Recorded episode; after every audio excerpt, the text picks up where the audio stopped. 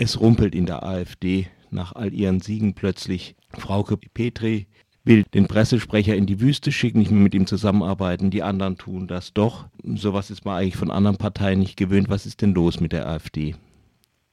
Ja, die AfD hatte ein Stillhalteabkommen. Also die verschiedenen Flügel hatten ein Stillhalteabkommen bis zu den Landtagswahlen. Die sind jetzt vorbei in Baden-Württemberg, Rheinland-Pfalz und Sachsen-Anhalt. Und jetzt geht's los mit der Programmkommission, des, also mit, mit, mit dem Programmparteitag, wo festgelegt wird, welches Programm die AfD hat. Und das heißt, jetzt gehen die Flügelkämpfe los. Flügel gibt es auch in anderen Parteien. Warum hakt es gerade bei der AfD so? Ja, weil die AfD eine sehr neue Partei ist, die sich erstmal finden muss. Klar ist bei der AfD, also zumindest jetzt auch nach dem Essener Parteitag vom letzten Jahr, wo ja schon Bernd Lucke und Hans-Olaf Henkel, also diese transatlantisch orientierten Neoliberalen rausgeflogen sind. Klar ist bei denen, sie wollen mehr Ungleichheit. Aber die einen wollen mehr Ungleichheit im, äh, zwischen Arm und Reich, die anderen wollen mehr Ungleichheit zwischen Frauen und Männern und der dritte Flügel, Flügel will mehr Ungleichheit zwischen Deutschen und Nichtdeutschen. Und da sind jetzt die, die Kämpfe um die Ausrichtung der AfD.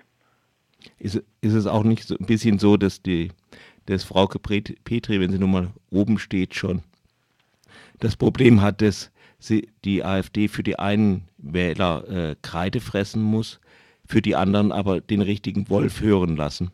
Genau, die macht einen unglaublichen Spagat, weil sie ja da die AfD darstellt als ähm, zwar konservative, aber im, im eigentlichen Sinn bürgerliche Partei, während solche Leute wie Beatrix von Storch ähm, und Björn Höcke sehr radikale Positionen vertreten und die AfD letztlich auch nur als Mittel zum Zweck für ihre Machtnetzwerke und äh, ja, ihre Bewegungen und ähm, für ihre Ideologien benutzen.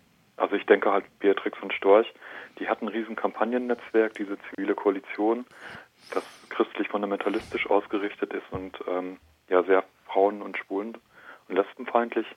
Und, und äh, Björn Höcke, der baut eine nationale Bewegung auf und hat seinen Leuten in der Fraktion auch gesagt, die sollen mal diese Fraktionsarbeit jetzt mal links liegen lassen und auf die Straße gehen. Und das sind äh, ganz unterschiedliche Positionen. Also im, im, Wahlkampf, da war ja die AfD vor allen Dingen durch fremdenfeindliche äh, Ansätze ver äh, vertreten, wie übrigens auch die Abspaltung Alpha da ordentlich mitgemischt hat, obwohl sie so ein bisschen AfD-Leid ist. Was ist jetzt, gibt es eigentlich irgendwie gemeinsamen Grund in dieser AfD? Ja, es gibt gemeinsame Gründe. Also das ist halt die Ungleichheit. Ähm, Frau Petri geht, geht aber die, die Ausrichtung von Björn Höcker auf jeden Fall zu weit. Sie hätte halt lieber eine AfD, ja, die sich einpendelt bei der bei der FPÖ. Und die FPÖ ist ja schon rechts genug. Ne? Also das ist ja. ja und und Alpha, die Abspaltung, die sind halt eher auf Sarrazin-Linie. Also das ist halt äh, Sarrazin ist halt in der AfD wäre sehr gemäßigt. So. Und ähm, die Frage ist, wo entwickelt sich die AfD hin? Also bei Björn Höcke ist es rechts offen. Also der hat Le Pen und auch Poggenburg übrigens, Poggenburg, der in Sachsen-Anhalt mit seiner Partei da 24 Prozent geholt hat. In, ähm, die haben Le Pen gratuliert von dem Front National und wollen in diese Richtung und und ähm, Frauke Petri will halt eher Richtung FPÖ. Also die FPÖ wird sich, äh, die AfD wird sich da irgendwo einpendeln zwischen FPÖ und Front National oder noch weiter rechts. Ja, wie sieht es denn mit ihrem Wählerpotenzial, soweit man das überhaupt sehen kann, aus? Wo würde das hingehen? Denn ich meine, dass Frauke Petri da Schusswaffengebrauch gegen Flüchtlinge Gebrauch gesagt hat, was wohl kaum jemand so verstanden hat, wie sie es dann interpretiert hat, man könnte auch in die Luft schießen. Ist ja schon hart genug. Was macht diese Wählerschaft noch mit? Also vielleicht gerade auch in, in Ostdeutschland. Ja, die Wählerschaft ähm, hat ja in erster Linie mit den Wahlen versucht, einen Denkzettel zu verpassen. Das, es gibt eine Umfrage, wo gesagt wurde, wo halt in, in allen drei Landesteilen, wo gewählt wurde, die Wähler und Wählerinnen gesagt haben, zu, weit über 70 Prozent, wir haben die AfD nicht wegen den Inhalten gewählt, sondern wir haben die gewählt, um den anderen einen Denkzettel zu verpassen. Und nur 16 bis 20 Prozent haben gesagt, wir haben die AfD wegen den Inhalten gewählt.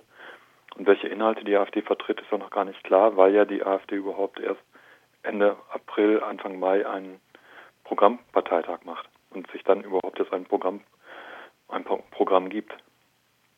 Wo das denn hingeht, ist relativ klar. Also die haben, ähm, es gibt jetzt ein Grundsatzprogramm, was geleakt wurde, also ein Entwurf eines Grundsatzprogramms, und der ist einem gekennzeichnet durch mehr Ungleichheit. Und da ist eben eher nur die Frage, geht die Ungleichheit mehr in Richtung Deutsche, Nicht-Deutsche, Christentum, Islam oder geht die Ungleichheit mehr in Richtung äh, Frauen und Männer oder geht die Ungleichheit mehr in Richtung, dass die Armen noch ärmer, die Reichen noch reicher werden, dass Arbeitnehmerrechte abgebaut werden? Wahrscheinlich ist der Kompromiss, dass es in alle drei Richtungen geht.